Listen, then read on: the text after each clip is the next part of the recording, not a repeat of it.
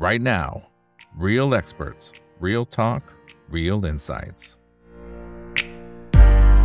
สวัสดีครับสวัสดีเพื่อนๆนักลงทุนทุกคนนะครับนี่คือ Right Now by อีกบรรพตทุกเรื่องที่นักลงทุนต้องรู้นะครับและสำหรับค่ำคืนนี้สิ่งที่เราต้องรู้คือเรื่องของการลงทุนในตราสารหนี้ซึ่งก็น่าสนใจมากๆเลยนะครับในช่วง หนึ่งถึงสอง ปีที่ผ่านมาต้องบอกว่าการลงทุนนั้นมีความเสี่ยงแล้วก็มีความผันผวนในทุกสินทรัพย์เลยสิ่งที่เราไม่เคยเห็นนะครับมันก็เกิดขึ้นนะครับสิ่งที่เราไม่คาดคิดมันก็เกิดนะฮะแล้วก็ทำให้การลงทุนนั้นอาจจะได้รับผลกระทบนะครับไม่มากก็น้อยนั่นก็เลยเป็นเหตุผลนะครับที่เราต้องทำความเข้าใจ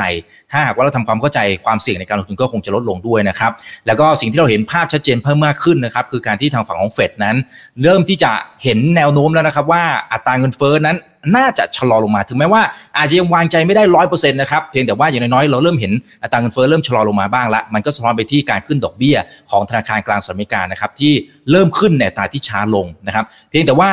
เศรษฐกิจโลกก็ยังคงเต็มไปด้วยความไม่แน่นอนถามว่าโอกาสในการลงทุนยังมีอยู่ไหมยังมีอยู่นะครับและผู้เชี่ยวชาญก็ฟันธงแล้วว่าตราสารหนี้น่าสนใจส่วนจะน่าสนใจในมุมไหนนะครับวันนี้ได้รับเกียรติจากด้านของพี่จ๋านะครับคุณอรพันธ์ตันทประสาทครับผู้ช่วยกรรมการผู้จัดการหัวหน้าฝ่ายกลยุทธ์และ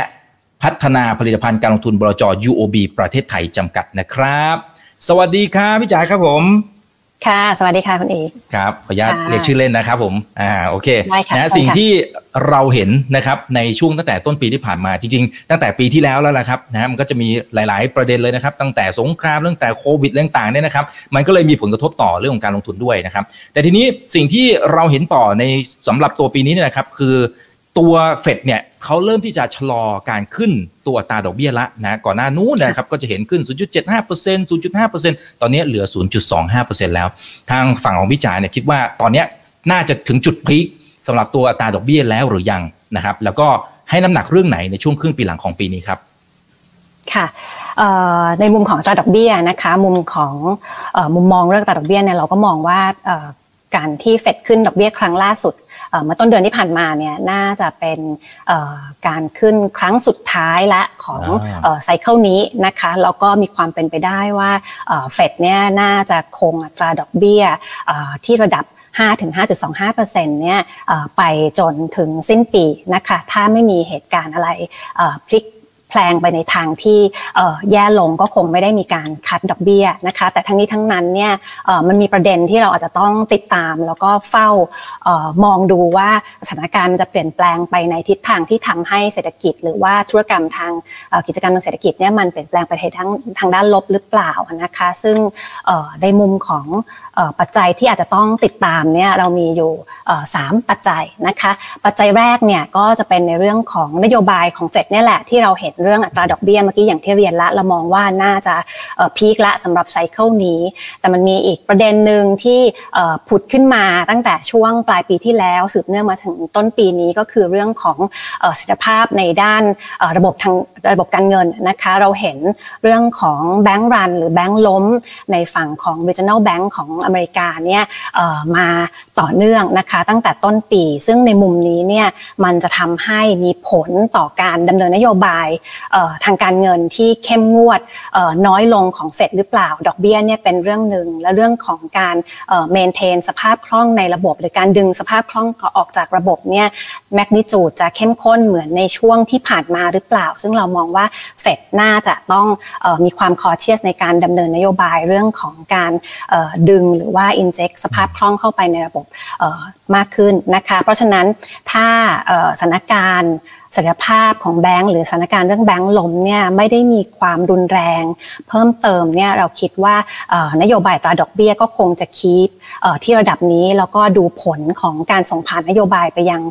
ภาคเศรษฐกิจจริงต่อไปนะคะอันนี้เป็นเรื่องแรกเรื่องการดำเนินนโยบายของเฟดส่วนเรื่องที่สองก็คือเรื่องของอินเฟลชันนะคะ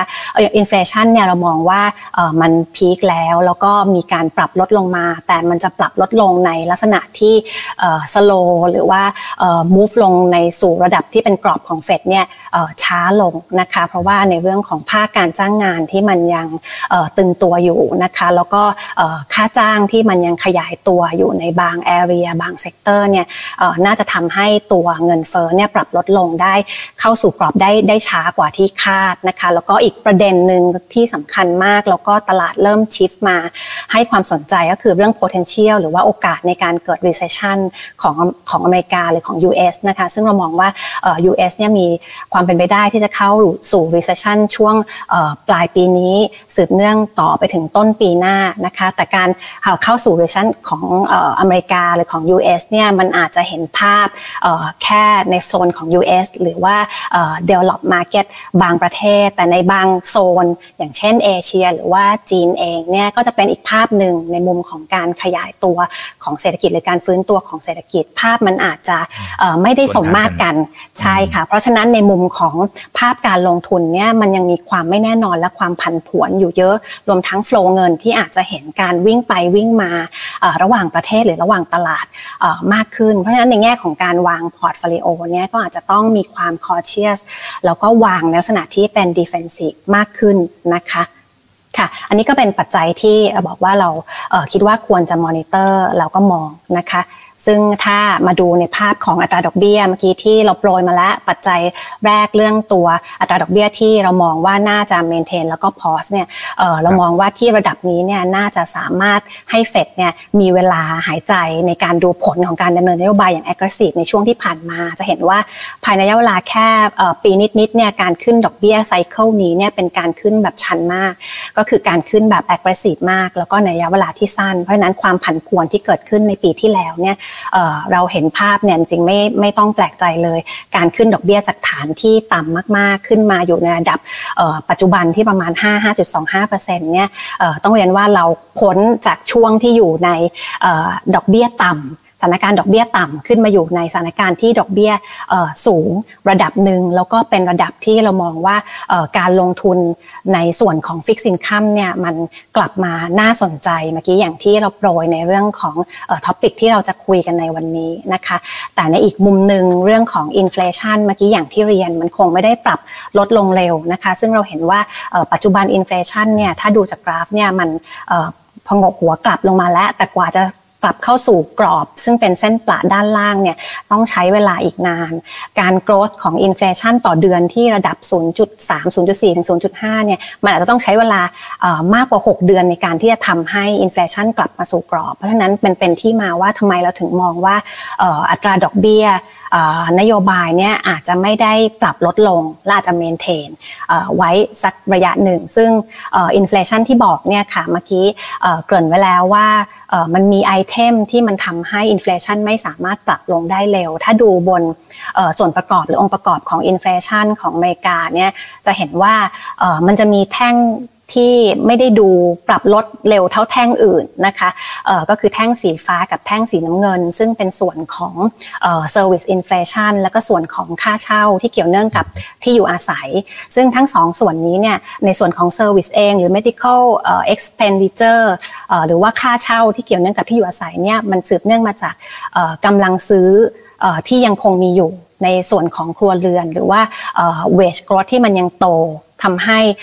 เขามีกำลังซื้อกำลังใช้จ่ายแล้วก็ทำให้ในส่วนนี้ไอเทมในส่วนนี้ของอินเฟลชันเนี่ยไม่ได้ปรับลดลงนะคะอันนี้เราจะเห็นภาพที่มันจะเมนเทนต่อไปอีกระยะหนึ่งสำหรับอินเฟลชันแล้วก็อีกเรื่องหนึ่งเรื่องอินดิเคเตอร์ของ recession ของอเมริกาที่บอกว่ามันมีความเป็นไปได้ว่าจะเข้าสู่ recession ในช่วงปลายปี quarter สี่ปีนี้สืบเนื่องไปถึงปีต้นปีหน้านะคะเราเห็นอินดิเคเตอร์ตัวเลขเศรษฐกิจต่างๆของอเมริกาที่ออกมาเนี่ยมันดู mixedแต่ว่าก็ออกไปในโทนที่ค่อนข้างดีแต่เมื่อเราดู leading indicator ซึ่งเป็นแฟกเตอร์ที่หรือเป็นดัชนีที่มันเป็นตัว lead หรือตัวชี้นำธุรกรรมหรือว่า economic activity ในในอนาคตเนี่ยเราจะเห็นว่ามีหลายๆตัวที่มันเข้าสู่โซนที่เราเรียกว่ามันใกล้ที่จะเกิด recession และเมื่อเทียบกับ recession ในอดีตอินดิเคเตอร์หลายๆอย่างที่แฟลกมาให้เห็นในกราฟด้านนี้เนี่ยจะเห็นว่ามันมีอินดิเคเตอร์ที่เกี่ยวเนื่องกับภาคการผลิตภาคที่เกี่ยวเนื่องกับภาคธุรกิจโดยเฉพาะในส่วนของ manufacturing แล้วก็ในฝั่งของที่เป็นเครดิตนะคะส่วนนี้เนี่ยมันหลีดไปสู่ความเป็นไปได้ที่จะเกิด recession ในช่วงหกเดือนถัดจากนี้แต่จะเห็นว่ามีอินดิเคเตอร์ที่เกี่ยวเนื่องกับ labor market เนี่ยมันยังห่างไกลที่จะทำให้เกิดที่ทำให้เราสรุปได้ว่ามันจะเกิด recession เพราะฉะนั้นมันก็ยังมีการคานกันอยู่บนสอง area ตรงที่ที่เราพูดกันเมื่อสักครู่ recession ที่เกิดเนี่ยเราก็เลยคิดว่าถ้าเกิดก็คงไม่ได้เกิดในลักษณะที่เป็น recession แบบรุนแรงนะคะคุณเอกเพราะฉะนั้นสิ่งที่จะบอกก็คือว่าเราอาจจะไม่ต้องกลัว recession ที่จะเกิดนะคะในแง่ของเศรษฐกิจที่จะไปต่อได้เนี่ยภาคการจ้างงานเนี่ยแหละน่าจะเป็นตัวที่ support แล้วก็พยุงให้การเกิด recession เนี่ยเกิดในลักษณะที่เบาๆแล้วก็อาจจะเกิดไม่นานนะคะเพราะฉะนั้นในมุมของการลงทุนเองเนี่ยมันก็มีโอกาสนะคะเราจะทำยังไงให้เราลงทุนแล้วก็ก้าวข้ามผ่านช่วงเวลาที่อาจจะยากลำบากในช่วงสั้นๆเนี่ยไปให้ได้นะคะซึ่งมันก็มีโอกาสลงทุนอีกมากมายที่ที่ให้เราลงทุนค่ะอืมครับอ่านอกเหนือจากนี้ตอนนี้จริงๆอยู่ในช่วงของการประกอบผลประกอบการนะครับของทางฝั่งอเมริกันจริงบ้านเราด้วยนะครับแต่ว่าวันนี้เราเราเน้นทางฝั่งต่างประเทศนะครับค่ะผลประกอบการที่ประกาศออกมาเนี่ยจริงๆดูเหมือนว่าส่วนใหญ่จะออกมาดีกว่าคาดนะคะแต่ต้องเรียนคุณเอกนิดนึงการที่เราตามตลาดมาเรื่อยๆจะเห็นว่าการคาดการณ์เนี่ยมันก็มีการย่อหรือการเขาเรียกว่าอะไรปรับคาดการณ์ลงมาตลอดทางอยู่แล้วบน recession ที่เรามองว่ามันมันอยู่ข้างหน้าเราไม่ไกลนะนะคะการประกาศผลประกอบการที่ออกมามันก็ดีกว่าที่เราคาดจริงแต่ว่ามันก็เป็นโทนที่ซอฟต์ลงเรื่อยๆแล้วก็สิ่งที่เราเห็นจากแมสเสจที่สื่อออกมาจากผู้บริหารบริษัทจดทะเบียนต่างๆในรอบที่รอบที่ประกาศมาล่าสุดเนี่ยจะเห็นว่าแมสเสจที่สื่อออกมาเนี่ยเป็นลักษณะของความคอเชียสเล็กๆเราเห็นกลิ่นอายของความกังวลหรือความที่จะดำเนินธุรกิจแบบเขาเรียกว่าอะไร conservative มากขึ้นพยายามที่จะ maintain margin หรือลด cost หรือพยายามที่จะทำให้ธุรกิจสามารถผ่านช่วง recession ไปได้โดยที่ไม่สะดุดเพราะฉะนั้นในแง่ของบริษัทที่มีบาลานซ์ชีทที่แข็งแรงหรือว่ามีสภาพคล่องมี cash ที่เพียงพอเขาจะมี flexibility ในการดำเนินธุรกิจโดยเฉพาะในช่วงที่เกิด recession ในมุมของการลงทุนแล้วก็จะต้องโฟกัสบริษัทที่ที่เป็นลักษณะแบบนี้ในช่วงเวลาถัดจากนี้ไปในฝั่งของหุ้นเนี่ยเราไม่ได้มองว่าเกิด recession แล้วจะไม่ลงทุนจะหยุดลงทุนในหุ้นแต่การลงทุนในหุ้นเนี่ยจะต้องกลับมาเลือกแล้วกลับมาคิดดีๆแล้วว่าบริษัทที่เราจะลงทุนหรือฟีดเงินไปเนี่ยมันเป็นกลุ่มบริษัทที่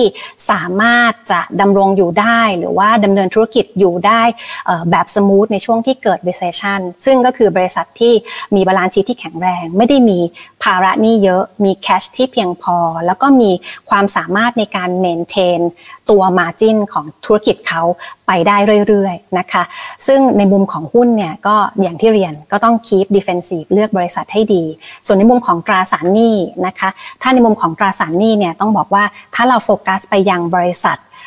ที่เราจะลงทุนเนี่ยเราก็ต้องดูความสามารถในการชำระหนี้ถ้าเรามาดูในแง่ของ default rate ที่เกิดขึ้นในตลาด high yield market ในภาพใหญ่ในภาพของ global นะคะเราจะเห็นว่าถ้าดูเส้นสีน้ำเงินเนี่ยมันจะเป็น default rate ที่เกิดขึ้นในช่วงที่ผ่านมาปัจจุบัน default rate อยู่ที่ประมาณ สองเปอร์เซ็นต์ นิดๆนะคะในร้อยเนี่ยก็จะมี default ประมาณ สองเปอร์เซ็นต์ ในตลาด high yield ซึ่งจริงๆแล้วใน average ใน long term เนี่ยมันอยู่ที่ประมาณ สามเปอร์เซ็นต์ ครึ่งแสดงว่าตอนนี้มันยังไม่ได้เข้าสู่ระดับที่มันเป็นเลเวลที่เป็น average ในระยะยาวเลยเพราะนั้นในการเลือกลงทุนในตราสารหนี้ก็เช่นเดียวกัน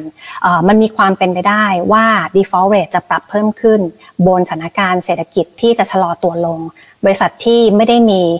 บาลานซ์ชีทที่แข็งแรงมีภาระหนี้ที่สูงเมื่อดอกเบี้ยมันปรับเพิ่มขึ้นมาอยู่ในระดับสูงอะค่ะคุณเอกเวลาที่เขาจะต้อง refinance หรือในการที่เขาจะต้องไป roll over ตราสารหนี้หรือบอนด์ที่เขาออกเนี่ยเขาจะต้องมี financing cost ที่มันสูงขึ้นเพราะฉะนั้นถ้าเขาแบกรับภาระทางการเงินไม่ไหวเป็นไปได้ว่าเขาก็อาจจะมีปัญหาทางการเงินแล้วมีความสามารถในการชำระหนี้ที่ด้อยลงอันนี้ก็จะเป็นในมุมของการลงทุนในตราสารหนี้ที่เรามองว่าโอกาสการลงทุนนะมีนะในตราสารหนี้แต่การโฟกัสเลือกตราสารหนี้ที่มีคุณภาพและมีความสามารถในการชำระหนี้จริงๆสามารถ provide income ที่มันมี quality หรือมีคุณภาพเนี่ยมันเป็นทางเลือกที่ที่เราจะต้องโฟกัสในช่วงถัดจากนี้ไปไม่ได้สเปะสปะลงตราสารหนี้ทุกประเภทนะคะอันนี้ก็จะเป็นมุมของของการลงทุนที่ที่เราคิดว่าอาจจะต้องเอ่อต้องมองดูแล้วก็พิจารณาดูนะคะ ซึ่งถ้าสรุปในภาพใหญ่เมื่อกี้ในมุมมองของการลงทุนนะคะในนโยบายทางการเงินเราเห็นชัดว่าในหลายๆประเทศเนี่ยมันก็มีความแตกต่างหรือมีความ flexible ในการดำเนินนโยบายทางการเงินอย่างเฟดเนี่ยเราเห็นชัดเจนและอินเฟลชันที่ขึ้นมาเขาขึ้นดอกเบี้ยเพื่อมากดอินเฟลชันขึ้นมาสักระยะหนึ่งเริ่มเห็น liquidity ในตลาดเนี่ยมันเริ่มมีปัญหาสะท้อนมาในภาคธุรกิจแล้วก็ภาคทางการเงินเราเริ่มเห็นเขาพีคในเรื่องของการขึ้นดอกเบี้ยและและอินเฟลชันจะต้องใช้เวลาสักพักในการที่จะมันจะปรับตัวเมื่อกี้อย่างที่สรุปแต่ในฝั่งของ อี ซี บี เองเนี่ยเขาอาจจะตามอเมริกามาติดๆปีที่แล้วเรามองว่าเขาอาจจะเอ่อเข้าสู่ recession เรื่องของเอ่อพลังงานหรือในเรื่องของ demand ที่ชะลอตัวแต่ปรากฏว่ามันไม่ได้เป็นเอ่อในมุมร้ายอย่างที่เรามองเขาสามารถผ่านในช่วงเวลาที่ที่ยากลำบากมาได้แล้วก็ในเรื่องของ energy cost เนี่ยมันไม่ได้เอ่อทำให้เศรษฐกิจเขามันเอ่อชะลอตัวลงไปมากอย่างที่คาดแล้วก็ยังมีนโยบายสนับสนุนเรื่องทางภาคการคลังอีกนะคะเพราะฉะนั้นเศรษฐกิจเขาเนี่ยอาจจะไม่ได้เห็น potential ในการเกิด recession ได้เร็วๆนี้ในภาพใหญ่ของยูโรโซนนโยบายตราดอกเบี้ยเนี่ยยังคงจะขึ้นไปได้ต่อเนื่องในฝั่งของ อี ซี บี มุมมองของเรานะคะแล้วก็ inflation ก็ยังอาจเป็นประเด็นที่เขาจะต้องขึ้นดอกเบี้ยเพื่อไปกดอินเฟลชันส่วนตลาดอื่นๆตลาดหลักอื่นๆในรูปทางด้านขวามือสามกล่องเนี่ยจะเห็นว่าเป็นประเทศหรือเป็น region ที่มี flexibility ในการดำเนินนโยบายทางการเงินพอสมควร บี โอ เจ เนี่ยเขาไม่ได้มีประเด็นpressure เรื่องของ inflation เท่ากับสอง region ที่ที่กล่าวมานะคะเราอาจจะเห็นการ normalize ตัว monetary policy ของเขาหรือว่าการค่อยๆ lift ตัว yield curve control ที่เขามีในช่วงก่อนหน้าเพื่อทำให้นโยบายเขาค่อยๆตึงตัวขึ้นแต่ไม่ไม่ได้มีมุมมองว่าเขาจะทำแบบ aggressive นะคะยังคงจะพยุงเศรษฐกิจให้ฟื้นไปได้จีนก็เหมือนกันจีนก็เปิดประเทศและ zero covid policy ถูก lift ออกไปมีนโยบาย support การฟื้นตัวของเศรษฐกิจมากมายนะคะแล้วก็ในแง่ของ property sector เนี่ยก็กลับมามีชีวิตฟื้นขึ้นอีกครั้งถึงแม้ว่าอาจจะไม่ได้เห็นแบบสดใสโดดเด่นแต่เราคิดว่าเทียบกับปีที่แล้วเนี่ยภาพมันดูมีความ flexible เรื่องของนโยบายแล้วกลับมา support ตลาดในฝั่งของ property จีนมากขึ้นแล้วก็พยายามที่จะโปรในส่วนของการดีมานด์ภายในประเทศของจีนนะคะของไทยเนี่ยก็เราก็เป็นในขา normalize อินเฟลชันไม่ใช่ pressure หลักนะคะเรา normalize rate ค่อยๆขึ้นไม่ได้ขึ้นแบบ aggressive นะคะอันนี้ก็จะเป็นภาพที่เราจะเห็นความต่างความไม่สมมาตรกันในระบบเศรษฐกิจโลกแล้วก็ในเรื่องของการดำเนินนโยบายทางการเงินในประเทศต่างๆซึ่งถ้ามาดูเน้นมาที่จีนนิดนึงเพราะว่าจริงๆเรามองว่ามันเป็นโอกาสในแง่ของการลงทุนทั้งในส่วนของตราสารทุนและในส่วนของตราสารหนี้ด้วยเพราะว่าจีนเนี่ยจริงๆก็เป็น lead หลักๆในฝั่งของเอเชียนะคะมันมีความลิงก์กันอยู่มีลิงก์เกจกันอยู่ในฝั่งของตลาดจีนแล้วก็เอเชีย จี ดี พี ของจีนเนี่ยเราจะเห็นว่าควอเตอร์หนึ่งที่ประกาศออกมามันฟื้นตัวแล้วก็ขยายตัวได้ สี่จุดห้าเปอร์เซ็นต์ ซึ่งหลักๆเนี่ยมาจากอุปสงค์ภายในประเทศนะคะทางการจีนเนี่ยทาร์เก็ตไว้ว่า ห้าเปอร์เซ็นต์ ยู โอ บี มอง ห้าจุดหก ไอ เอ็ม เอฟ มอง ห้าจุดสอง เราค่อนข้างชอบการลงทุนตลาดจีนนะคะคุณเอกเราก็มองว่าถัดจากนี้ไปเครื่องจักรตัวต่อไปที่จะกลับมามีบทบาทในฝั่งของตลาดจีนก็คือในในส่วนของ investment เราเห็นทรายของการลงทุนในฝั่งของ fixed asset เพิ่มมากขึ้นในฝั่งของการเริ่มที่จะหมุนธุรกิจในฝั่งของจีนนะคะแล้วก็การเติบโตของจีนนี่แหละเราคิดว่าน่าจะหลีดไปสู่การพยุงตัวได้ในฝั่งของเอเชียในหลายประเทศในขณะที่จักรกลในฝั่งของ ยู เอส หรือในฝั่งของยุโรปเนี่ยมันดูจะซอฟต์ลงหรือชะลอตัวลง global demand ดูชะลอลงเพราะฉะนั้นในฝั่งของจีนและเอเชียเนี่ยเป็นตลาดที่เราคิดว่ามี potential ในแง่ของการลงทุนนะคะครับเดี๋ยวผมสลับมาทักทายคุณผู้ชมสักเล็กน้อยนะครับสวัสดีห้าร้อยห้าสิบท่านนะครับยังไงฝากเพื่อนๆกดไลค์กดแชร์ทุกช่องทางด้วยนะครับ Facebook YouTube Twitter Clubhouse ห้อง Overlay Chat แล้วก็ทางฝั่งของ TikTok ด้วยนะนะครับมีหลายคนถามเข้ามาเกี่ยวกับตราสารหนี้นะครับทางฝั่งของเอเชียเป็นอย่างไรเดี๋ยวเดี๋ยวกลับมาอีกทีหนึ่งแล้วกันนะครับมาดูตัวภาพรวมเศรษฐกิจตรงนี้ก่อนแล้วกันนะครับได้ค่ะเมื่อกี้ที่บอกฝั่งของเอเชียแล้วก็อาเซียนอันนี้ก็ตบท้ายนิดหนึ่งถ้าดูในมุมของ property ที่อาจจะเกิด recession ในกล่องขวาเนี่ยจะเห็นว่าเมื่อเทียบกับในโซนของยุโรปหรือว่า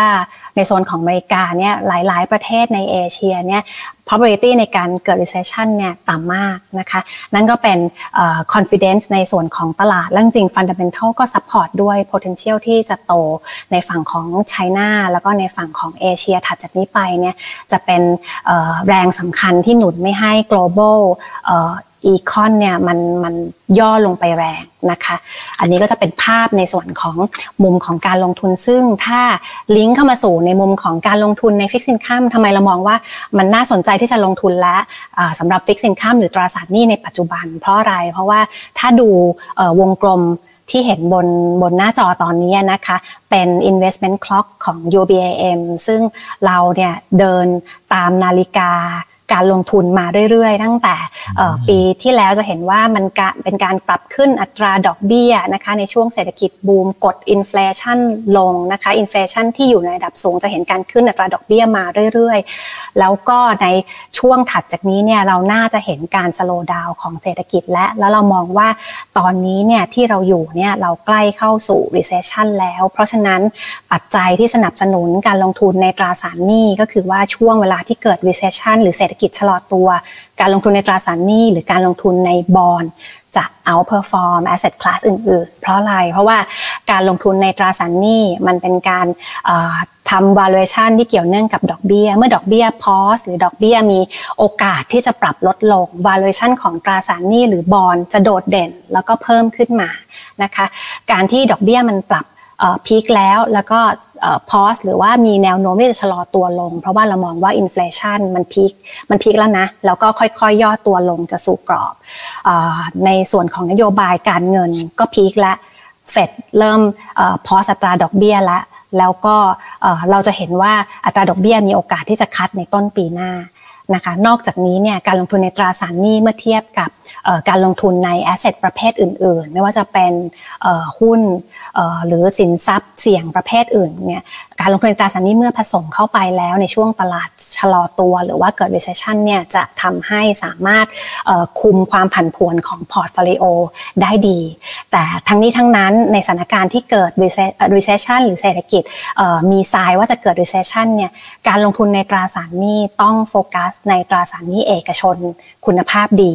เพื่อให้เรามั่นใจว่าเราจะสามารถสร้างผลตอบแทนที่ดีสม่ำเสมอและไม่ได้ไปเจอความเสี่ยงในแง่ของเครดิตหรือเรื่องของเอ่อการ default ที่อาจจะเกิดขึ้นในช่วง recession เพราะฉะนั้นเรามาถึงจุดเปลี่ยนของนโยบายทางการเงินและเศรษฐกิจที่เปราะบางใกล้เข้าสู่ recession และการลงทุนในตราสารหนี้จึงเป็นอะไรที่น่าสนใจนะคะซึ่งถ้ามองในมุมของ asset allocation เราก็ยังคงให้นักลงทุนเนี่ยกระจายการลงทุนไม่ได้ลงทุนแต่ตราสารหนี้แต่เพียงอย่างเดียวแต่การลงทุนเนี่ยจะต้องโฟกัสในสิ่งที่มี potential ในการเติบโตเมื่อกี้เราบอกแล้วเราชอบการลงทุนในเอเชียในส่วนของจีนเรา overweight นะคะการลงทุนในส่วนของเอ่อ equity ในฝั่งของจีนแล้วก็เอเชียถึงแม้ว่าภาพใหญ่ของเนี่ยเราจะค่อนข้างคอเชียสแล้วก็ปรับมาเป็นมุมมองนูโตรนะคะมุมมองของเครดิตเราชอบการลงทุนในเครดิตหรือในตราสารหนี้เอกชนที่เป็น investment grade นะคะเรา overweight investment grade credit ในขณะเดียวกันเรา underweight ตัว high yield credit หรือตราสารหนี้ที่มีความเสี่ยงสูงนะคะอีกจุดหนึ่งก็คือ cash เรามองว่า cash เนี่ยจริงๆในช่วงที่อัตราดอกเบี้ยมันปรับขึ้นนะคะคุณอีกมันก็มีประโยชน์ในแง่ของการที่เราสามารถ reinvest หรือว่าเลือกการลงทุนที่น่าจะได้ yield ปรับขึ้นเรื่อยๆตามตามตลาดแต่ณปัจจุบันดอกเบี้ยเริ่ม pause แล้วเราคิดว่า cash เนี่ยควรจะออกมาทำงานแล้วก็ลงทุนในอะไรที่สามารถ generate income ได้นะคะมา lock yield ในส่วนของตราสารหนี้ก็ได้หรือลงทุนอะไรที่สามารถสร้างผลตอบแทนได้โดยที่ความเสี่ยงไม่ได้เพิ่มขึ้นดีกว่าแช่อยู่ในใน cash cash อาจจะเก็บไว้ระดับหนึ่งเรา underweight นะคะเก็บไว้ในกรณีที่ตลาดมีความผันผวนเราก็จะมีความยืดหยุ่นในการหยิบ cash ในกระเป๋าเราเนี่ยออกมาลงทุนในทางเลือกลงทุนต่างๆในจังหวะที่มันมีโอกาสเกิดขึ้นนะคะอันนี้ก็จะเป็นมุมของ asset allocation view ที่ทาง ยู โอ บี เอ เอ็ม มีนับนับถัดจากนี้ไปนะคะครับอ่าโอเคนะครับคุณผู้สื่อข่าวบอกตราสารหนี้รัฐบาลตอนนี้ให้ผลตอบแทนอย่างไรอ่าโอเคเดี๋ยวกลับมานะครับมีสามท่านแล้วนะครับที่บอกว่า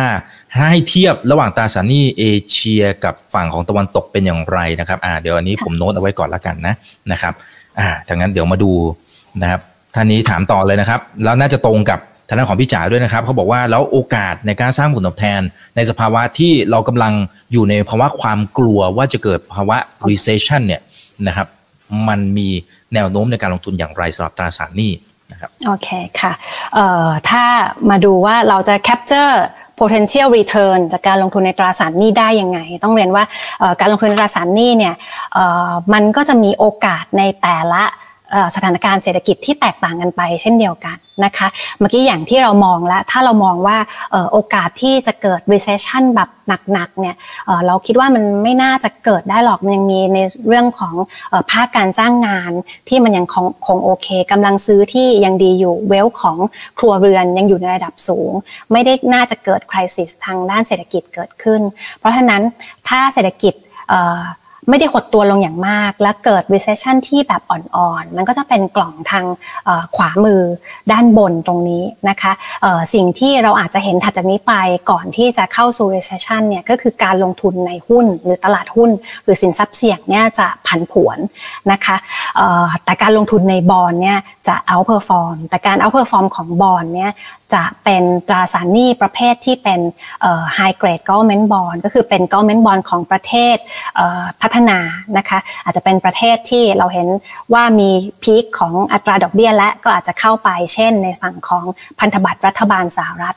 และก็การลงทุนใน corporate bond ที่มีคุณภาพหรือ investment grade ก็จะ perform เช่นเดียวกันในขาของที่เป็น recession แบบอ่อนๆแต่ถ้าเกิดภาพมันพลิกโผพลิกเปลี่ยนไปเกิดเป็น recession แบบรุนแรงหรือเป็น deep recession สิ่งที่เราจะเห็นในตลาดหุ้นหรือในในตลาดที่เป็นตลาดสินทรัพย์เสี่ยงก็คือมันจะ correct มี correction เกิดขึ้นอย่างมากนะคะเพราะฉะนั้นในฝั่งของบอนด์เนี่ย perform ก็จริงแต่ว่าการ perform ของบอนด์เนี่ยจะเน้นไปที่พันธบัตรรัฐบาลเป็นหลักการลงทุนใน corporate ในช่วงที่เกิด deep recession เนี่ยอาจจะยังไม่ใช่จังหวะแม้กระทั่งที่เป็นตราสารหนี้ ไอ จี นะคะตราสารหนี้เอ่อ high yield เนี่ยปิดไปเลยสำหรับ deep recession เราต้องถอยกลับมาตั้งหลักก่อนนะคะแต่ถ้าเกิดกรณีที่อ่ามันไม่เกิด recession เลยเศรษฐกิจสามารถไปได้เอ่อเรื่อยๆนะคะขยายตัวได้แต่ว่าต่ำๆ flatๆ ดอกเบี้ยก็คงอยู่ที่ระดับนี้แหละเฟดบอกจะคงแล้วเศรษฐกิจไม่ได้หดตัวขยายตัวได้เตี้ยๆแฟลตๆไปสิ่งที่เกิดขึ้นก็คือฝั่งของตลาดหุ้นของกับตลาดบอนด์เนี่ยก็จะ react ในขาที่เป็น positive มากขึ้นนะคะฝั่งของตลาดบอนด์สิ่งตราสารหนี้ที่จะ perform หรือทำผลตอบแทนได้ดีก็จะเป็นตราสารหนี้ที่เป็น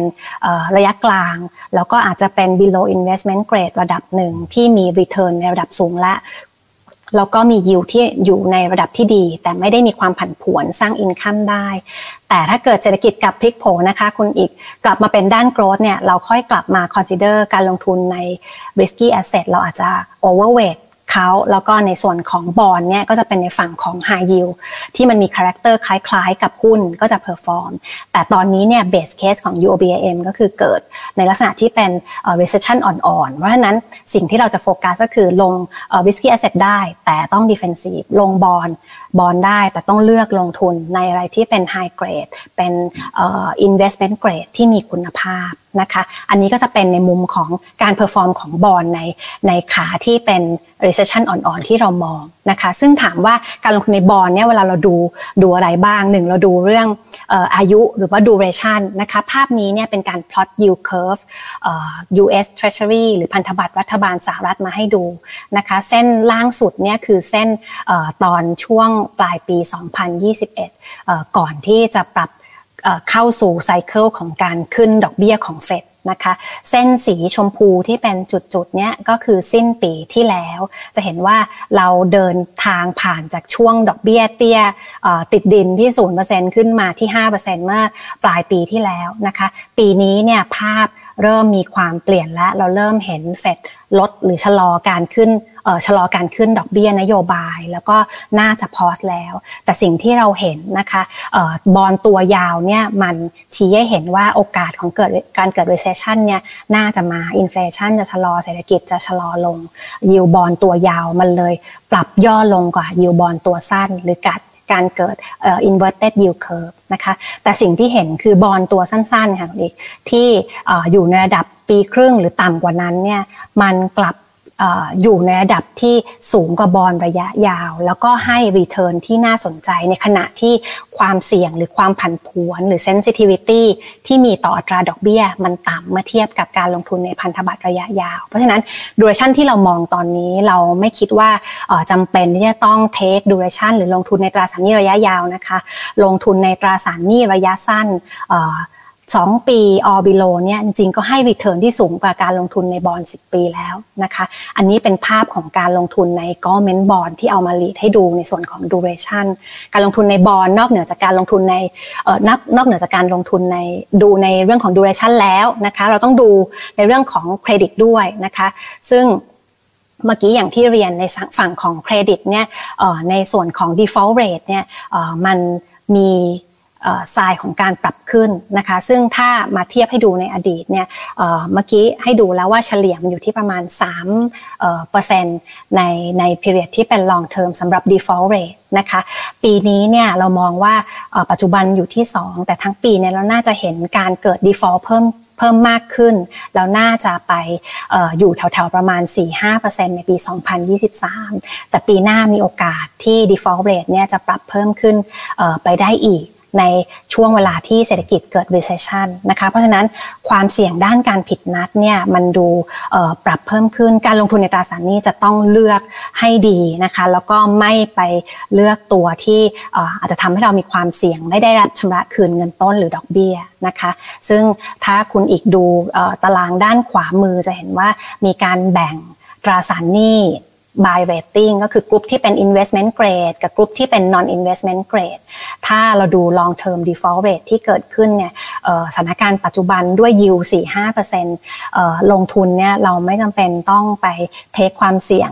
บน non investment grade ใน portion เยอะๆนะคะเพราะว่าโอกาสเกิด default เนี่ยมันมีสูงกว่า investment grade พอสมควรเราถือตราสารหนี้แล้วนอนหลับสบายใจดีกว่านะคะไม่จำเป็นต้องไป take เอ่อ credit risk เพราะฉะนั้นในมุมของ duration ไม่ต้องเทคยาวมากในมุมของเครดิตโฟกัสอะไรที่มันเป็น high quality อันนี้น่าสนใจกว่านะคะแล้วเมื่อกี้ตอบคำถามที่ทางท่านผู้ชมถามมาบนสไลด์หน้านี้จะเห็นว่าอันนี้เป็นการเปรียบเทียบให้ดูนะคะบนผลตอบแทนของตราสารหนี้ประเภทต่างๆไล่มาตั้งแต่ตราสารหนี้ ยู เอส ในภาพรวมนะคะตราสารหนี้ที่เป็น global aggregate นะคะตราสารหนี้ agency เอ็ม บี เอส พวกตราสารหนี้เอ่อค้ำประกันด้วยเอ่อตัวสินเชื่อบ้านของอเมริกานะคะหรือตราสารหนี้ที่เป็น global ไอ จี Asia ไอ จี นะคะแล้วก็ตราสารหนี้ high yield แล้วก็ อี เอ็ม ไล่ถัดๆไป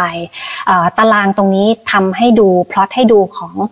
อัตราผลตอบแทนของตราสารหนี้แต่ละประเภทก่อนที่จะมีการขึ้นอัตราดอกเบี้ยไซเคิลนี้ก็คือช่วงประมาณสิ้นปีที่สิ้นปีสองพันยี่สิบเอ็ดนะคะเทียบกับล่าสุดจะเห็นว่าทุกประเภทตราสารหนี้เนี่ยมันมีอัตราผลตอบแทนปรับเพิ่มขึ้นมาหมดเลยโด่งขึ้นมาหมดเลยอย่างน้อยเนี่ยจะเห็นปรับเพิ่มขึ้นสองร้อยกว่า basis point หรือ สองเปอร์เซ็นต์ กว่านะคะรีเฟล็กเข้ามาที่ตราสารหนี้ภาคเอกชนประเภทต่างๆซึ่งจะเห็นว่าตัวที่ปรับเพิ่มขึ้นมามากที่สุดเนี่ยจะเป็นในฝั่งของที่เป็นกลุ่มที่เป็น high yieldนะคะซึ่งการปรับขึ้นส่วนของตราสารหนี้ high yield มันมาจากสองส่วนนะคะคุณอีกส่วนแรกก็คือเรื่องของดอกเบี้ยฐานดอกเบี้ยที่มันปรับเพิ่มขึ้นนะคะอีกส่วนหนึ่งก็คือเรื่องของ credit spread ที่มันถ่างขึ้นซึ่ง credit spread ที่มันถ่างขึ้นเนี่ยมันไม่ได้แปลว่ามัน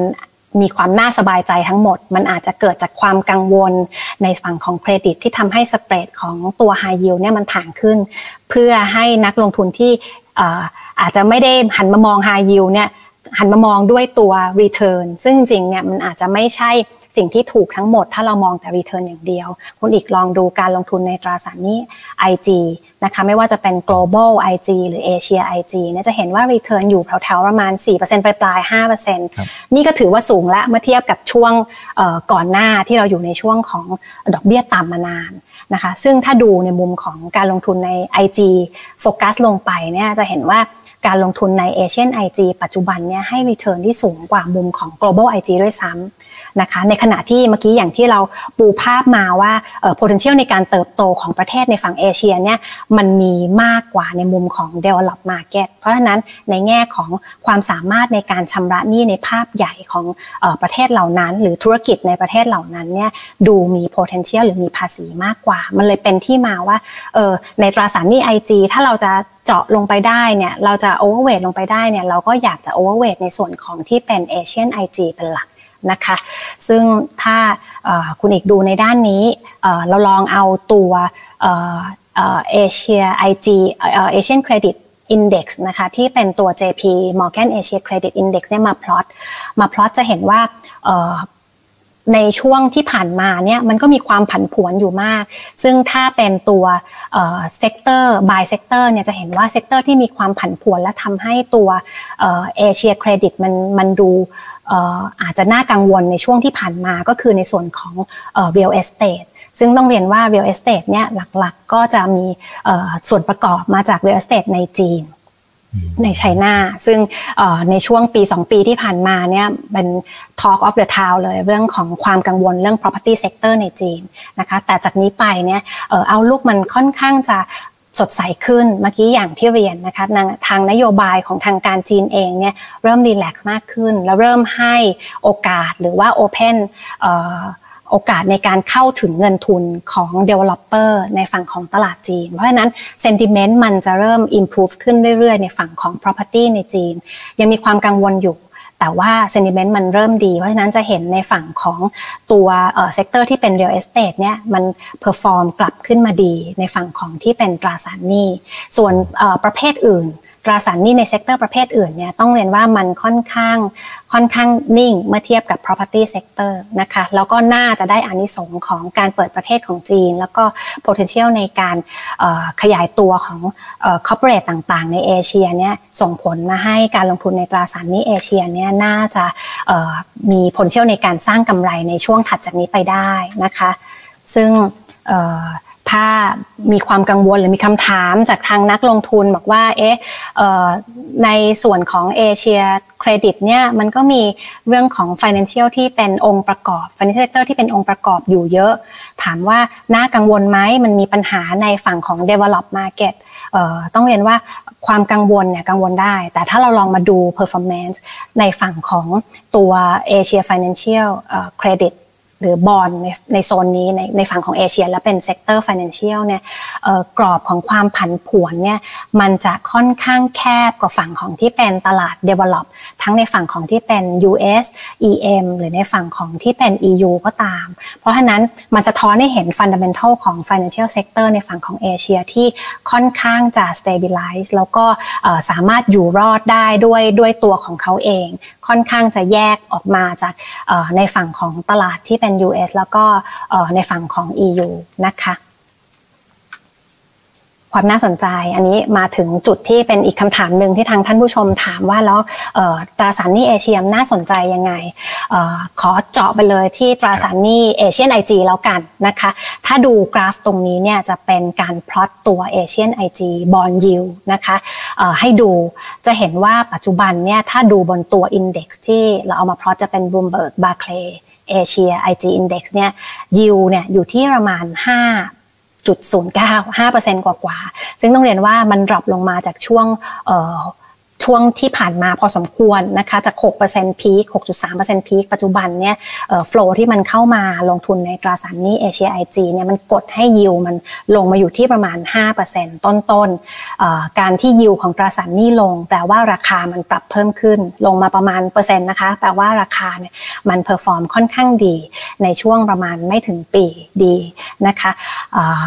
ต้องเรียนว่าณเลเวลปัจจุบันถามว่าน่าสนใจไหมถ้าถอยกลับไปดูสิบสี่ปีที่ผ่านมาเทียบกับปีสองพันเก้าเนี่ยยิวเนี่ยอยู่แถวๆนั้นเลยช่วงที่เกิด financial crisis ช่วงที่มีปัญหาในภาคสถาบันการเงินหรือภาคเศรษฐกิจเราจะเห็นว่ายิวปัจจุบันเนี่ยมันน่าสนใจเทียบเท่ากับช่วงที่เกิด crisis ทั้งทั้งที่สถานการณ์ปัจจุบัน fundamental แตกต่างกันชัดเจนเราไม่ได้อยู่ใน crisis ในลักษณะเดียวกันกับปีสองพันเก้าแล้วเมื่อดูเนี่ยจะเห็นว่า yield เนี่ยมันปรับเพิ่มขึ้นมาเกินเลเวลที่เราเรียกว่า เกินบวกสอง เอส ดี และสำหรับยิวเพราะนั้นในมุมของ running yield ปัจจุบันของตราสารหนี้เอเชีย ไอ จี เนี่ยมีความน่าสนใจนะคะหนึ่งคือยิวอยู่ในระดับสูงสองคือถ้าเกิดอะไรขึ้นในมุมของการเปลี่ยนแปลงอัตราดอกเบี้ยโดยเฉพาะการเปลี่ยนแปลงอัตราดอกเบี้ยในขาขึ้น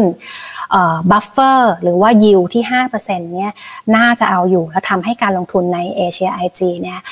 ความผันผวนถัดจากนี้ไปเนี่ยน่าจะน้อยลงเมื่อเทียบกับในปีที่ผ่านมาค่ะคุณเอก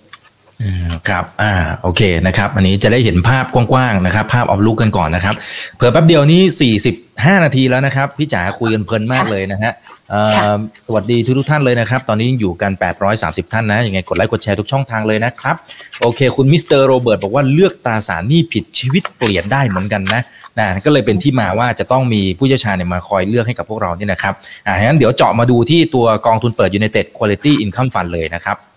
ได้ค่ะกองนี้เป็นกองแฟลกชิพ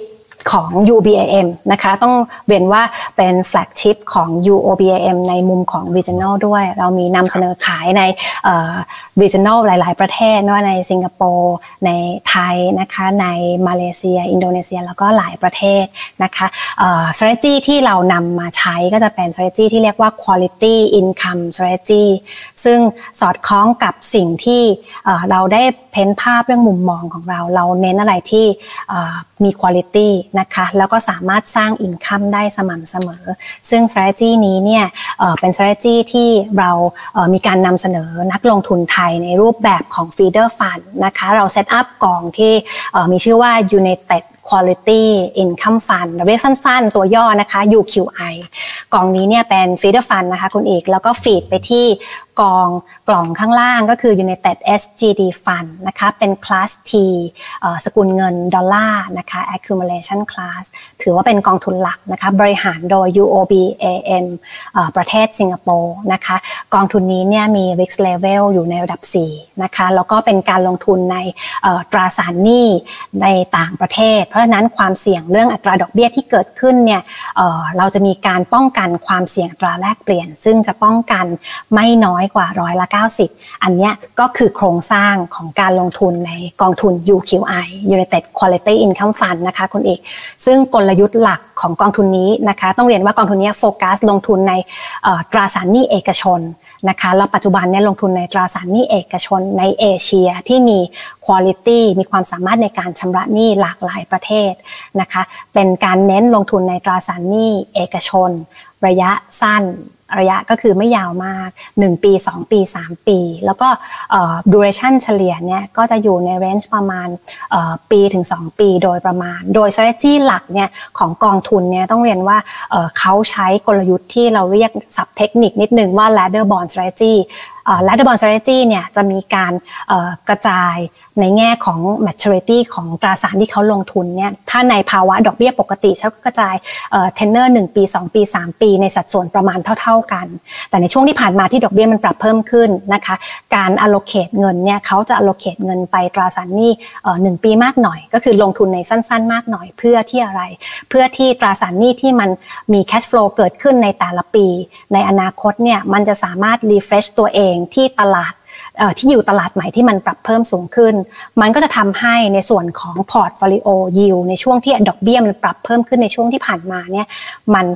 เอ่อ move ตามดอกเบี้ยตลาดไปด้วยนี่คือ ladder bond strategy ในช่วงที่ดอกเบี้ยมันปรับขึ้นแต่ตอนนี้เราบอกว่าดอกเบี้ยมันใกล้จะพีคแล้วหรือมันพีคแล้วแล้วมันจะพอสสิ่งที่เขาจะทำเขาก็ใช้ ladder bond strategy แต่การ allocate เงินลงทุนใน tenor ต่างๆเนี่ยเขาจะ allocate ในอายุที่มันยาวขึ้น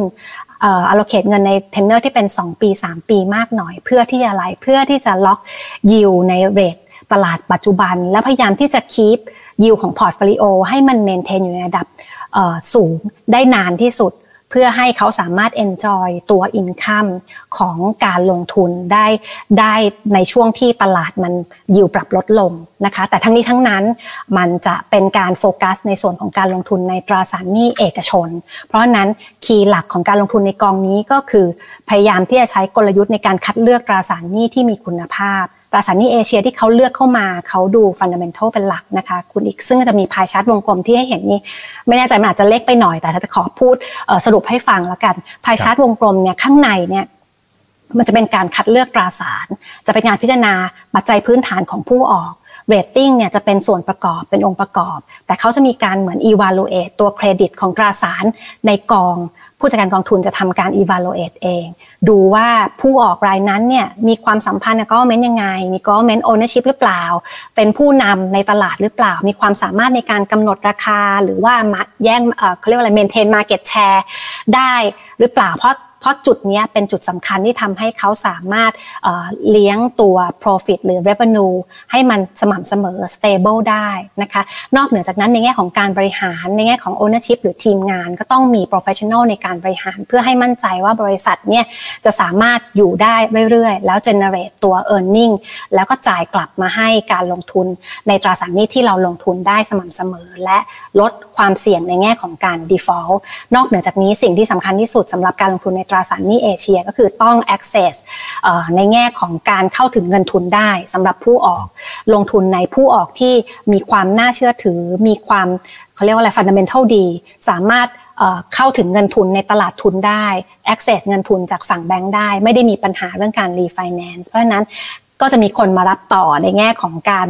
ลงทุนในตราสารหนี้ต่อจากเราได้ถ้าเราจะ move ไปตัวเครดิตตัวอื่นๆอันนี้ก็จะเป็นหลักๆในแง่ของการเลือกเครดิตซึ่งจริงจะทำเข้มข้นมากกว่านี้แล้วก็ทำแบบ ongoing แล้วก็จะมีวงกลมที่อยู่ล้อมรอบด้านนอกจะเป็นเรื่องของความเสี่ยงและดู concentration ดูในมุมของ volatility หรือในมุมของ duration risk ภาพใหญ่เพื่อคุมแล้วก็มั่นใจว่าการลงทุนในตราสารหนี้ที่เขาโฟกัสเนี่ยจะมีความเสี่ยงที่เหมาะสมแล้วก็มีความสามารถในการชำระหนี้แล้วก็สร้าง return stable มีคุณภาพให้กับการลงทุนผ่านกองนี้ไปได้เรื่อยๆนะคะซึ่งขออนุญาตสรุปจุดเด่นสั้นๆของกองนี้เลยละกันก็คือกองทุนนี้เนี่ยลงทุนในตราสารหนี้เครดิตที่มุ่งสร้างผลตอบแทนที่ดีที่สูงกว่าเงินฝากนะคะแล้วก็พิจารณาลงทุนในตราสารหนี้จากปัจจัยพื้นฐานแล้วก็ต้องมีความน่าสนใจในมุมของผลตอบแทนด้วยนะคะนอกเหนือจากนี้เนี่ยการกระจายการลงทุนไปยังหลากหลาย issuer หลากหลายประเทศหลากหลายเซกเตอร์เนี่ยจะช่วยให้เขา diversify ความเสี่ยงแล้วก็ป้องกันความเสี่ยงในตลาดขาลงที่อาจจะเกิดบนบางประเทศหรือบางเซกเตอร์ได้แล้วก็คานให้กองทุนหรือว่าการลงทุนของเขาสามารถสร้างอินคัมได้สม่ำเสมอในกองทุน ยู คิว ไอ ที่เราเซตอัพขึ้นมาให้นักลงทุนไทยซึ่งถ้าถามว่าใครที่เหมาะสมกับการลงทุนในกองทุนนี้นะคะต้องเรียนว่านักลงทุนที่ไม่ได้อยากจะปาร์กเงินในแคชหรือในเงินฝากที่ปัจจุบันเนี่ยดอกเบี้ยยังต่ำมากเมื่อเทียบกับการลงทุนในตราสารหนี้กองมันนี่มาร์เก็ตหรือกองช็อตเทอมบอนด์กองทุนนี้เนี่ยก็อาจจะสเต็ปอัพในแง่ของ risk return profile ขึ้นมาอีกระดับหนึ่งลงทุนในตราสารหนี้เอเชียคุณภาพที่มีอายุยาวกว่ามันนี่มาร์เก็ตขึ้นมาหน่อยนะคะแล้วก็สร้าง return ที่ดีแล้วก็สูงกว่า expect ว่ามีโอกาสสร้าง return ที่สูงกว่าการลงทุนในมันนี่มาร์เก็ตขณะเดียวกันนักลงทุนที่อยากจะลด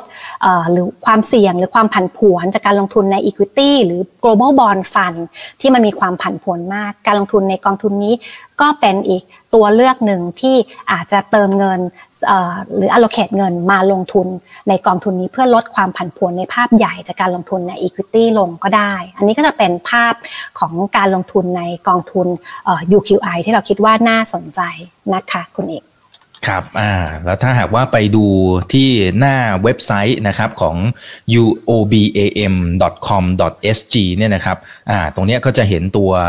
หน้าพอร์ตซึ่งจริงๆตรงกับอีกหนึ่งคำถามเลยนะครับเขาถามตั้งแต่ตอนแรกแล้วนะครับที่พี่จ๋าเกริ่นไว้นะครับบอกว่ามีบางส่วนที่เขาไปลงทุนในตราสารหนี้ที่เกี่ยวข้องกับทางเซกเตอร์ของ Financial นะครับก็เป็นหน้านี้พอดีเลยเป็นพายชาร์ตวงกลมนะครับที่จะเห็นว่าพอร์ชั่นนะครับสัดส่วนที่เขาไปลงทุนในกลุ่มที่เป็นพวก Financial เนี่ยอันนี้ประมาณ สามสิบเก้าจุดห้าเปอร์เซ็นต์ คร่าวๆนะครับนะฮะแล้วก็จะมีตัว Industrial รองลงมานะครับ Utility รองลงมานะครับแล้วก็ถ้าเป็นฝั่งขวามือเนี่ยของเพื่อนนักลงทุนเนี่ยนะครับมันจะเป็นการจัดสรรนะครับตามประเทศต่างๆนะครับก็ตามที่ขึ้นอยู่บนหน้าจอทางฝั่งของจีนนะครับมาเป็นเบอร์หนึ่งเลย ยี่สิบเอ็ดจุดแปดสามเปอร์เซ็นต์ สิงคโปร์มาเป็นเบอร์สอง สิบห้าจุดแปดสามเปอร์เซ็นต์ เมื่อสักครู่นี้มีคนถามเข้ามาเหมือนกันว่าแล้วเข้าไปลงทุนในสถาบันการเงินที่เกี่ยวหมายถึงว่าที่เกี่ยวข้องกับเซกเตอร์สถาบันการเงินเนี่ยมันเสี่ยงหรือไม่กับสถานสภาวะแบบนี้นะครับมองอย่างไรแล้วเดี๋ยวแถมเรื่องจีนด้วยนะครับ อ่าได้ค่ะกองทุนนี้เนี่ยอาจจะเห็นมีการลงทุนใน financial sector เยอะหน่อยต้องเรียนว่าสัดส่วนการลงทุนใน financial sector ที่เห็น สามสิบเก้าเปอร์เซ็นต์ เนี่ยมันเป็นการกระจายลงทุนใน financial sector หลากหลายกลุ่มธุรกิจที่เป็น sub sector นะคะที่เรามากรุ๊ปรวมเป็น financial banking นะคะ leasingธุรกิจประกันก็อยู่ในหมวดนี้เช่นเดียวกันซึ่งในการลงทุนในกลุ่มของที่เป็น Financial โดยเฉพาะที่เป็นเอเชียเนี่ยเมื่อกี้อย่างที่เรียนสิ่งที่ผู้จัดการกองทุนจะคัดเลือกลงทุนเขาจะเลือกตัวผู้ออกที่เป็น Major Player ในประเทศนั้นๆหรือในตลาดนั้นๆยกตัวอย่างถ้าคุณอีกเลื่อนลงมาดูจะเห็นว่าในส่วนของที่เป็น Topท็อปห้านะคะเอ่อก็จะมีการลงทุนในเนมที่เราคุ้นชื่อนะคะอย่างปัจจุบันเนี่ยจะเห็นว่ากอง United เอส จี ดี Fund เนี่ยจะมีลงทุนใน Mizuho ธนาคาร Mizuho ของญี่ปุ่นนะคะเอ่ออันนี้ก็จะเป็นหนึ่งใน Systematic เอ่อ Bank ไม่ใช่ของญี่ปุ่นนะคะของโลกนะคะเอ่อเค้าก็มีลงทุนเหมือนกัน Sumitomo ก็เช่นเดียวกันก็เป็นเอ่อ Top Bank แบงค์ในญี่ปุ่นนะคะหรือแบงค์รักยาร์ดในฝั่งของอินโดนีเซียอันนี้เนี่ยชื่ออาจจะไม่ได้คุ้นนะคะต้องเรียนว่าเป็นท็อปสองท็อปสามเอ่อแบงค์ในฝั่งของอินโดนะคะเอ่อถ้าดูบายแอสเซทนะคะแล้วก็เป็นแบงค์ที่เอ่อเป็น State End ด้วยนะคะทำธุรกิจที่ค่อนข้าง diversify หลากหลายเขาก็คัดเลือกแล้วว่าการลงทุนในฝั่งของที่เป็นเอ่อ financial หรือว่าในในผู้ออกต่างๆเนี่ยจะต้องเป็นผู้ออกที่สามารถอยู่ได้ในระยะยาวมีปัจจัยพื้นฐานที่ดีมีความสามารถในการชำระหนี้ที่ดีและเป็นเมเจอร์เพลเยอร์ในแต่ละตลาดนะคะซึ่งเมื่อกี้คุณอีกมีโปรยถามเรื่องจีนเหมือนกันจีนปัจจุบันเนี่ยเขาลงทุนตามที่เห็นเนี่ย United เอส จี ดี เนี่ยลงทุนอยู่ ยี่สิบเอ็ดจุดแปดเปอร์เซ็นต์ โดยประมาณซึ่งต้องเรียนว่าการลงทุนในจีนที่เห็นเนี่ยไม่มี property sector นะคะไม่มี real estate เขา exit จากในส่วนของที่เป็น property sector หรือ real estate sector ในจีนเนี่ยมาก่อนหน้าที่จะเกิดความกังวลในตลาดเพราะฉะนั้นเขาไม่ได้รับผลกระทบที่เกิดขึ้นในส่วนของ property sector ในจีนนะคะปัจจุบันก็มีการลงทุนในฝั่งของที่เป็น financial sector ในจีน industrial หรือว่าที่เกี่ยวเนื่องกับ utility ที่เกี่ยวกับผลิตไฟฟ้าในจีน state end ต่างๆอันนี้ก็จะเป็นการโฟกัสในท็อปเพลเยอร์ในฝั่งของจีนแล้วก็พยายามที่จะหลีกหนีเอ่ออะไรที่ที่อาจจะยังเป็นเอ่อประเด็นที่คอนเซิร์นอยู่แล้วก็ยังไม่ได้เห็นภาพเคลียร์คัทชัดเจนว่าเขาจะสามารถ enter เข้าไปได้ในจังหวะนี้ซึ่งมันมีตัวเลือกการลงทุนในจีนอยู่มากทำให้เขาได้ diversify ไปยังเอ่อเซกเตอร์อื่นแล้วก็ real estate ที่คุณคุณอีกเห็นนะคะ เจ็ดจุดห้าเปอร์เซ็นต์ โดยประมาณเนี่ยต้องเรียนว่าส่วนใหญ่เนี่ยจะอยู่ในโซนของที่เป็นสิงคโปร์ซึ่งมี potential ในฝั่งของภาคอสังหาริมทรัพย์หรือในฝั่งของ real estate เอ่อพอสมควรนะถ้าเราติดตามกันมานะคะเพราะนั้นในมุมของการกระจายเอ่อภาพของความเสี่ยงเรื่อง country หรือว่า sector เนี่ยเอ่อเรามองว่าเขาค่อนข้างจะกระจายแบบ proper แล้วก็ diversify แล้วก็โฟกัสในส่วนของ issuer ที่มีความสามารถในการชำระหนี้จริงๆสำหรับ United เอส จี ดี Fund ค่ะอืมครับโอเคครับขอบคุณมากนะครับเดี๋ยวผมขอสลับมาดูคำถามจากคุณผู้ชมทางบ้านหน่อยนะครับนี่นะฮะท่านนี้บอกว่ามีตราสารหนี้อยู่แล้วนะครับแต่ว่าปีที่แล้วขาดทุนนะครับอ่าเราเราเห็นสถานการณ์ไปนะครับตั้งแต่โควิดนะครับอ่าจริงๆตามทฤษฎีเราก็ไม่ค่อยได้เห็นเหมือนกันนะครับแต่ว่าปีที่แล้วเราเห็นละว่ามันสามารถขาดทุนได้อยู่เหมือนกันนะครับทีนี้ท่านนี้บอกว่าปีที่แล้วขาดทุนแล้วปีนี้ควรจะต้องเติมเข้าไปหรือควรจะจัดสรรพอร์ตอย่างไรดีคะคุณโบโบนะฮะควรจะมีสักกี่เปอร์เซ็นต์พอร์ตอ่าอาจจะเป็นไอเดียอย่างนี้ก็ได้นะครับโอเคค่ะในฝั่งของตราสารหนี้นะคะภาพเอ่อปีนี้กับปีที่แล้วต่างกันนะคะตอนนี้เราอยู่บนฐานเอ่อดอกเบี้ยที่ สี่ถึงห้าเปอร์เซ็นต์ เมื่อกี้อย่างที่ที่เราโชว์ให้ดูนะคะในขณะที่เอ่อต้นปีที่แล้วเนี่ยเราอยู่บนฐานดอกเบี้ยที่ประมาณ หนึ่งถึงสองเปอร์เซ็นต์เมื่อเมื่อเทียบกันแล้วเนี่ยเราจะเห็นว่าเอ่อบัฟเฟอร์หรือยิลด์เนี่ยมันอยู่กันคนละฐานเลยนะคะคุณอีกเพราะฉะนั้นถ้าเราอยู่บนฐานที่ หนึ่งเปอร์เซ็นต์ แล้วดอกเบี้ยขึ้นเอ่อ policy rate ขึ้นทีเดียว ห้าเปอร์เซ็นต์ ในช่วงเวลาแค่ปีเดียวยิวที่ หนึ่งเปอร์เซ็นต์ เอาไม่อยู่นะคะเอ่อซึ่งอันนั้นเนี่ยมันเป็นเหตุผลว่าการลงทุนในตราสารหนี้เอ่อในช่วงที่ดอกเบี้ยมันต่ำและดอกเบี้ยมันปรับเพิ่มขึ้นสูงแบบ aggressive ต่อเนื่องระยะเวลาอันสั้นเนี่ยมันทำให้การลงทุนตราสารหนี้เนี่ย อาจจะขาดทุนได้นะคะอันนี้ไม่แปลกนะคะแต่ปัจจุบันเนี่ยเราอยู่ในสเตตัสของการตลาดตราสารหนี้ที่ยิวมันอยู่ที่ สี่ถึงห้าเปอร์เซ็นต์ ค่ะคุณเอกแล้วก็อัตราดอกเบี้ยเนี่ยเริ่มเห็นสัญญาณชะลอตัวพีคพอสแล้วมีโอกาสที่จะปรับลดเพราะฉะนั้นสิ่งที่จะเกิดขึ้น potential return ที่จะเกิดขึ้นจากตราสารหนี้นอกเหนือจาก carry yield ที่ สี่ถึงห้าเปอร์เซ็นต์ ในมุมของตลาด general แล้วนะคะโอกาสที่จะสร้าง capital gain จากตราสารหนี้มันก็มีด้วยถ้าอัตราดอกเบี้ยกลับมาคัดเพราะฉะนั้นการเข้าไปล็อกอิน yield ในระดับสูงการลงทุนในตราสารหนี้ในปัจจุบันเราจึงมองว่ามันเป็นโอกาสในแง่ของการลงทุนสร้างผลตอบแทนและช่วยบริหารความเสี่ยงพอร์ตโฟลิโอในภาพรวมด้วยนะคะเพราะฉะนั้นนักลงทุนที่มีการลงทุนในตราสารหนี้อยู่แล้วก็อาจจะต้องมา analyze ดูว่าการลงทุนตราสารหนี้ที่เราลงทุนเนี่ยเราลงทุนในตราสารหนี้ประเภทอะไรเมื่อกี้อย่างที่เรียนลงทุนในตราสารหนี้ปัจจุบันเนี่ยไม่ใช่อาจจะ perform ได้ทุกประเภทนะคะเราต้องเลือกตราสารหนี้ที่มีคุณภาพแล้วสามารถทนทานได้ในช่วงเศรษฐกิจที่จะชะลอตัวลงและเกิด recession ถ้าเราโฟกัสในตราสารหนี้ประเภทนั้นอยู่แล้วก็ลองมาดูว่า duration ที่เรามีเนี่ยมันอยู่ในระดับที่จะทำให้เกิดความเบี่ยงในพอร์ตโฟลิโอได้มากน้อยแค่ไหนและเรารับได้แค่ไหนนะคะถ้าเราอยู่ในตราสารหนี้ที่มันมีความเสี่ยงมากเป็นโฟกัส high yield ซะเยอะ duration ยาวๆซะเยอะก็ลอง considerลองดูตราสารหนี้ที่สั้นลงหน่อยและเน้นตราสารหนี้ที่คุณภาพสูงขึ้นมาหน่อยอันนี้ risk return profile ก็จะต้องแมทช์กับ investor แต่ละท่านด้วยนะคะต้อง analyze port กันให้ดีๆค่ะอ่าครับโอเคครับขอบคุณครับคุณอดิเรกชมเข้ามานะครับบอกว่าวิทยากรวันนี้ข้อมูลแน่นมากนะครับมาครบรอบด้านเลยแต่ขอถามเพิ่มเติมหน่อยนะครับนะฮะบอกว่าแล้วกองนี้นะครับต่างจากกองตราสารหนี้ที่อยู่ในตลาดอื่นๆอย่างไรเพราะมันมีให้เลือกเยอะเหมือนกันไม่รู้จะเลือกอะไรดีก็ก็เป็นคำถามที่แฟร์นะครับอ่ะพี่จ๋าอ่าค่ะตราสารหนี้ในตลาดเนี่ยจริงๆมีหลากหลายประเภทนะคะถ้าให้ดูในด้านนี้เนี่ยอย่างที่เราพลอตมาให้ดูมันก็จะมี risk return profile ต่างกันแล้วก็เหมาะสมกับนักลงทุนแต่ละประเภทต่างกันถ้านักลงทุนที่เน้นเรื่องสภาพคล่องและไม่อยากไปเบสกับความผันผวนที่อาจจะเกิดขึ้นอยากจะใช้เงินเมื่อไหร่ก็ถอนออกมาได้โดยที่ไม่ต้องกังวลว่ามันจะขาดทุนหรือเปล่าเนี่ยคีปลงทุนในตราสารหนี้ระยะสั้นซึ่งเราเห็นเยอะแยะเลย Money Market Money Market Plus ในตลาดลงทุนไปนะคะซึ่งในตลาดบ้านเราก็จะเห็นว่าส่วนใหญ่ก็จะมีการลงทุนในตราสารหนี้ในประเทศทั้งที่เป็น government bond แล้วก็ตราสารหนี้เอกชนในประเทศแล้วก็มีลงทุนในเงินฝากต่างประเทศด้วยก็เบลนด์กันไปถ้านักลงทุนที่อยากจะมี exposure บน global bond ลงทุน diversify ไปทั่วโลกเราก็เห็นกอง global bond ในตลาดเนี่ยที่มากมายหลากหลายแต่ต้องเรียนว่าในตลาดก็จะมีการลงทุนใน global bond ที่เป็นglobal bond ที่เสี่ยงมากเสี่ยงน้อยด้วยเน้น ไอ จี ไอ จี พี แอล high yield blend เข้าไป diversify credit ซึ่ง profile ของตราสารหนี้ global bond นั้นถามว่าน่าสนใจในจังหวะนี้ไหมต้องเรียนว่าน่าสนใจเหมือนกันโดยเฉพาะกองทุนตราสารหนี้ที่มีการ diversify หลากหลายประเภทตราสารหนี้แล้วเน้นอะไรที่ conservative ไม่ได้มี high yield อยู่เยอะแล้วก็โฟกัสเรื่อง income ก็จะตอบโจทย์เหมือนกันเพียงแต่ว่าความผันผวนมันก็อาจจะมีในช่วงที่ดอกเบี้ยเราก็อาจจะไม่แน่ใจก็ได้ว่าสถานการณ์เศรษฐกิจมันจะเป็นอย่างไรแล้วทำให้ดอกเบี้ยมันปรับลงหรือเปล่าหรือมันจะปรับขึ้นหรือมีสัญญาณแมสเสจที่ออกมาบอกว่าไม่กังวลเศรษฐกิจแล้วนะตราสารหนี้ก็อาจจะมีผลทางด้านลบเกิดขึ้นได้ถ้าลงในตราสารหนี้ระยะยาวอย่าง global bond fund ที่มีในตลาดนะคะอันนี้ก็เป็นเป็น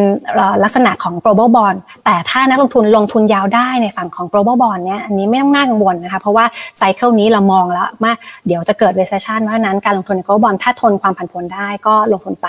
แต่กองทุน United เอส จี ดี เมื่อกี้อย่างที่เรียนมันเป็นกองทุนก้ำกึ่งลงทุนไม่ไม่ได้สั้นเหมือน Money Market Plus นะคะยาวขึ้นมาหน่อยแล้วก็มีการโฟกัสลงทุนในตราสารหนี้ต่างประเทศโดยเฉพาะตราสารหนี้เอเชียที่มองว่ามี potential ยิวปัจจุบันอยู่ในระดับที่สูงนะคะ running yield เมื่อกี้ถ้าคุณคุณอีกโชว์ของ United เอส จี ดี เนี่ยเราก็เห็นอยู่ในระดับที่ที่พอสมควรตามตลาดซึ่งต้องเรียนว่า ความผันผวนจะน้อยกว่ากอง global bond return ก็อาจจะย่อลงมากว่า global bond risk profile ของ investor ที่สนใจลงทุนใน United เอส จี ดี เนี้ยเนี่ยก็อาจจะกระเถิบขึ้นมาจาก money market plus ที่มีอยู่เยอะแยะมากมายในตลาดนะคะแต่ให้ return pick up ที่สูงมากขึ้นบนความผันผวนที่อาจจะสูงขึ้นมานิดหน่อยแล้วก็ investment horizon เนี่ยจะต้องยาวกว่าการลงทุนในตราสารหนี้ที่เป็น money market plus ระดับหนึ่งกองทุนนี้เนี่ยเราก็ target investor ที่อาจจะต้องลงทุนระยะยาวหน่อยนะคะสามเดือนหกเดือนเนี่ยอาจจะต้องลงทุนในกองนี้แต่ในขณะเดียวกันบนสถานการณ์ตลาดปัจจุบันเราคิดว่า liquidity ของกองทุนนี้เนี่ยไม่ได้มีความน่ากังวลเพราะกองทุน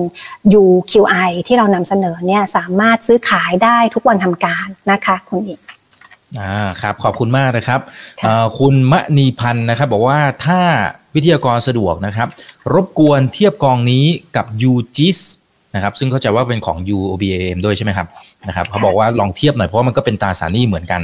อืมโอเคเอ่อถ้าเป็นกองเอ่อ Unitedเอ่อกอง ยู คิว ไอ กับกอง ยู จี ไอ เอส นะคะโปรไฟล์จะค่อนข้างต่างกันชัดเจนกอง ยู จี ไอ เอส เนี่ยเป็นกองที่เป็นตราสารหนี้โลกลงทุนในตราสารหนี้หลากหลายประเภทกระจายเซกเตอร์นะคะเป็นตราสารหนี้หลากหลายประเภทนี่หมายความว่าลงทุนทั้งตราสารหนี้ government ลงทุนทั้งตราสารหนี้ที่เป็น เอ็ม บี เอส securitize แล้วก็ลงทุนในตราสารหนี้ investment grade ตราสารหนี้ high yield แบบ selective ลงทุนที่หลากหลายตราสารหนี้เพื่อสิ่งที่เขามี objective ก็คือเขาต้องการที่จะสร้าง income ที่สม่ำเสมอให้กับกองทุนให้กับ investor นะคะในการสร้าง income ที่เขาจะสร้างได้เนี่ยเขาจะมีการบาลานซ์ในส่วนของตราสารหนี้คุณภาพที่ให้ return เขาเรียกว่าอะไรสม่ำเสมอแล้วก็ conservative safe นะคะเครดิตริสต่ำแล้วก็ความผันผวนต่ำในอีกขาหนึ่งเขาก็จะมีลงทุนในตราสารหนี้ securitize ที่สร้างอินคัมสูงๆบาลานซ์กันไปกองทุนนี้เนี่ยถามว่า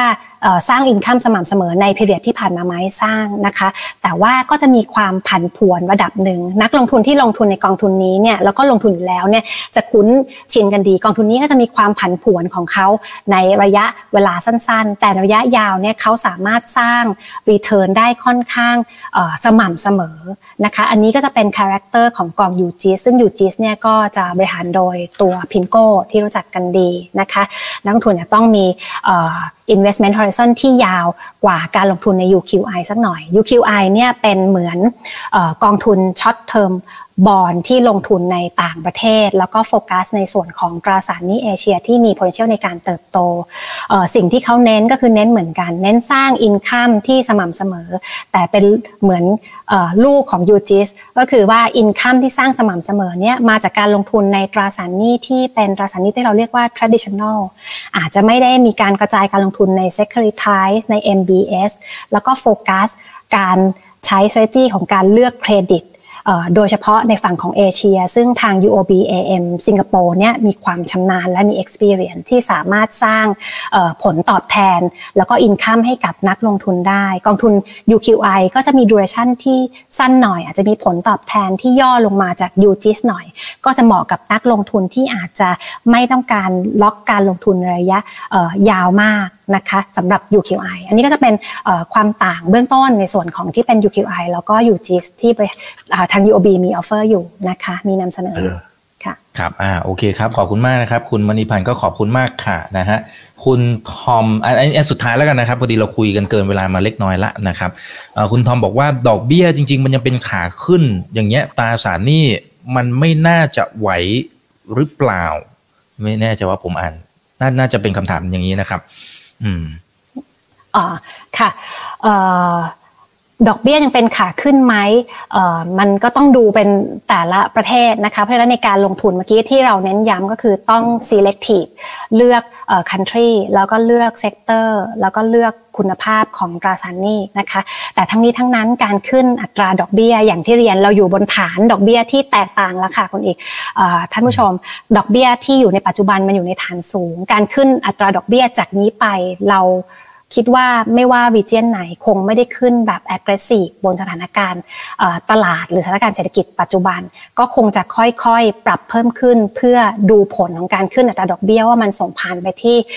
การกด inflation หรือว่า economic activity ระดับไหนการขึ้นดอกเบี้ยที่ไม่ได้ aggressive เท่ากับปีที่ผ่านมาที่ขึ้นแบบสั้นๆระยะเวลาสั้นๆแล้วขึ้นต่อเนื่องต่อเนื่องในแมกนิจูดที่เยอะเนี่ยยิวปัจจุบันของตราสารหนี้เนี่ยเรามองว่าเอาอยู่นะคะเพราะว่าเราอยู่ในฐานที่สูงและมีบัฟเฟอร์พอสมควรความผันผวนคงไม่ได้กลับไปเจอเหมือนปีที่แล้วและสำหรับการลงทุนในตราสารหนี้ในภาวะตลาดปัจจุบันนะคะครับอ่าโอเคเอาละครับก็คุยกันพอสมควรนะครับคุณชุนหวัฒน์นะครับบอกข้อมูลดีน่าสนใจมากๆเลยนะครับได้ความรู้เยอะเลยนะครับขอบพระคุณมากนะน่าลงทุนมากๆนะครับสำหรับกอง ยู คิว ไอ นะนะฝากทิ้งท้ายหน่อยครับพี่จ๋าครับสำหรับคนไหนที่สนใจนะครับฟังดูแล้วสนใจนะครับจะติดต่อช่องทางไหนอะไรอย่างไรนะครับกองทุน ยู คิว ไอ นะคะฝากด้วยกองทุนน้องใหม่ของ ยู โอ บี เอ เอ็มประเทศไทยนะคะแต่เป็นกองทุน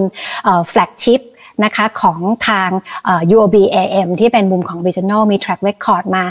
ยาวนานกว่ายี่สิบสี่ปีแล้วสำหรับ United เอส จี ดี Fund แล้วก็ใน Track Record เนี่ยสามารถสร้าง Return ได้สม่ำเสมอแล้วก็การลงทุนในตราสารหนี้ในช่วงเวลาถัดจากนี้ไปตราสารหนี้คุณภาพอายุดูเรชั่นที่ไม่ยาวมากแล้วก็มี Yield Potential ที่น่าสนใจเนี่ยการลงทุนผ่าน ยู คิว ไอ เนี่ยเป็นทางเลือกที่น่าจะตอบโจทย์สำหรับสถานการณ์การลงทุนในปัจจุบันที่เรา recommend ให้ allocate เงินมาลงทุนในตราสารหนี้นะคะนักลงทุนที่สนใจที่จะลงทุนในกอง ยู คิว ไอ นะคะสามารถติดต่อเข้ามาที่ทาง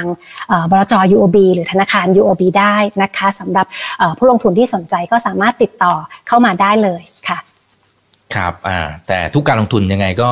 มีความเสี่ยงนะครับถึงแม้ว่าวันนี้เราฟังพี่จ๋าแล้วมันจะเคลิ้มเคลิ้มนะนะฟังดูเคลิ้มไปหมดเลยนะครับอ่าเพียงแต่ว่าทุกการลงทุนมีความเสี่ยงก็ต้องสอบถามข้อมูลเพิ่มเติมก่อนการตัดสินใจในการลงทุนด้วยเช่นเดียวกันนะครับถ้าเราหาความรู้นะครับหรือว่าสอบถามข้อมูลได้มากเท่าไหร่ความเสี่ยงในการลงทุนก็จะลดลงไปมากเท่านั้นนะครับคุณมิสเตอร์โรเบิร์ตก็ขอบคุณเข้ามาด้วยสำหรับข้อมูลนะครับยังไงก็ต้องฟังนะครับทางด้านของนักวิเคราะห์ผู้เชี่ยวชาญเพราะเป็นช่วงหัวเลี้ยวหัวต่อถูกต้องนะครับและไหนที่เราไม่มั่นใจก็ให้ผู้เชี่ยวชาญไปช่วยบริหารจัดการให้กับพวกเรานะครับวันนี้ขอบพระคุณมากครับพี่จ๋าครับ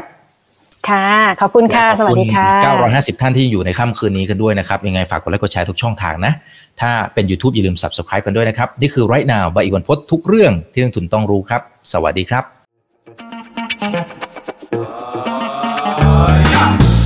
ถ้าชื่นชอบคอนเทนต์แบบนี้อย่าลืมกดติดตามช่องทางอื่นๆด้วยนะครับไม่ว่าจะเป็น Facebook, YouTube,ไลน์ Official, Instagram และ Twitter จะได้ไม่พลาดการวิเคราะห์และมุมมองเศรษฐกิจและการลงทุนดีๆแบบนี้ครับ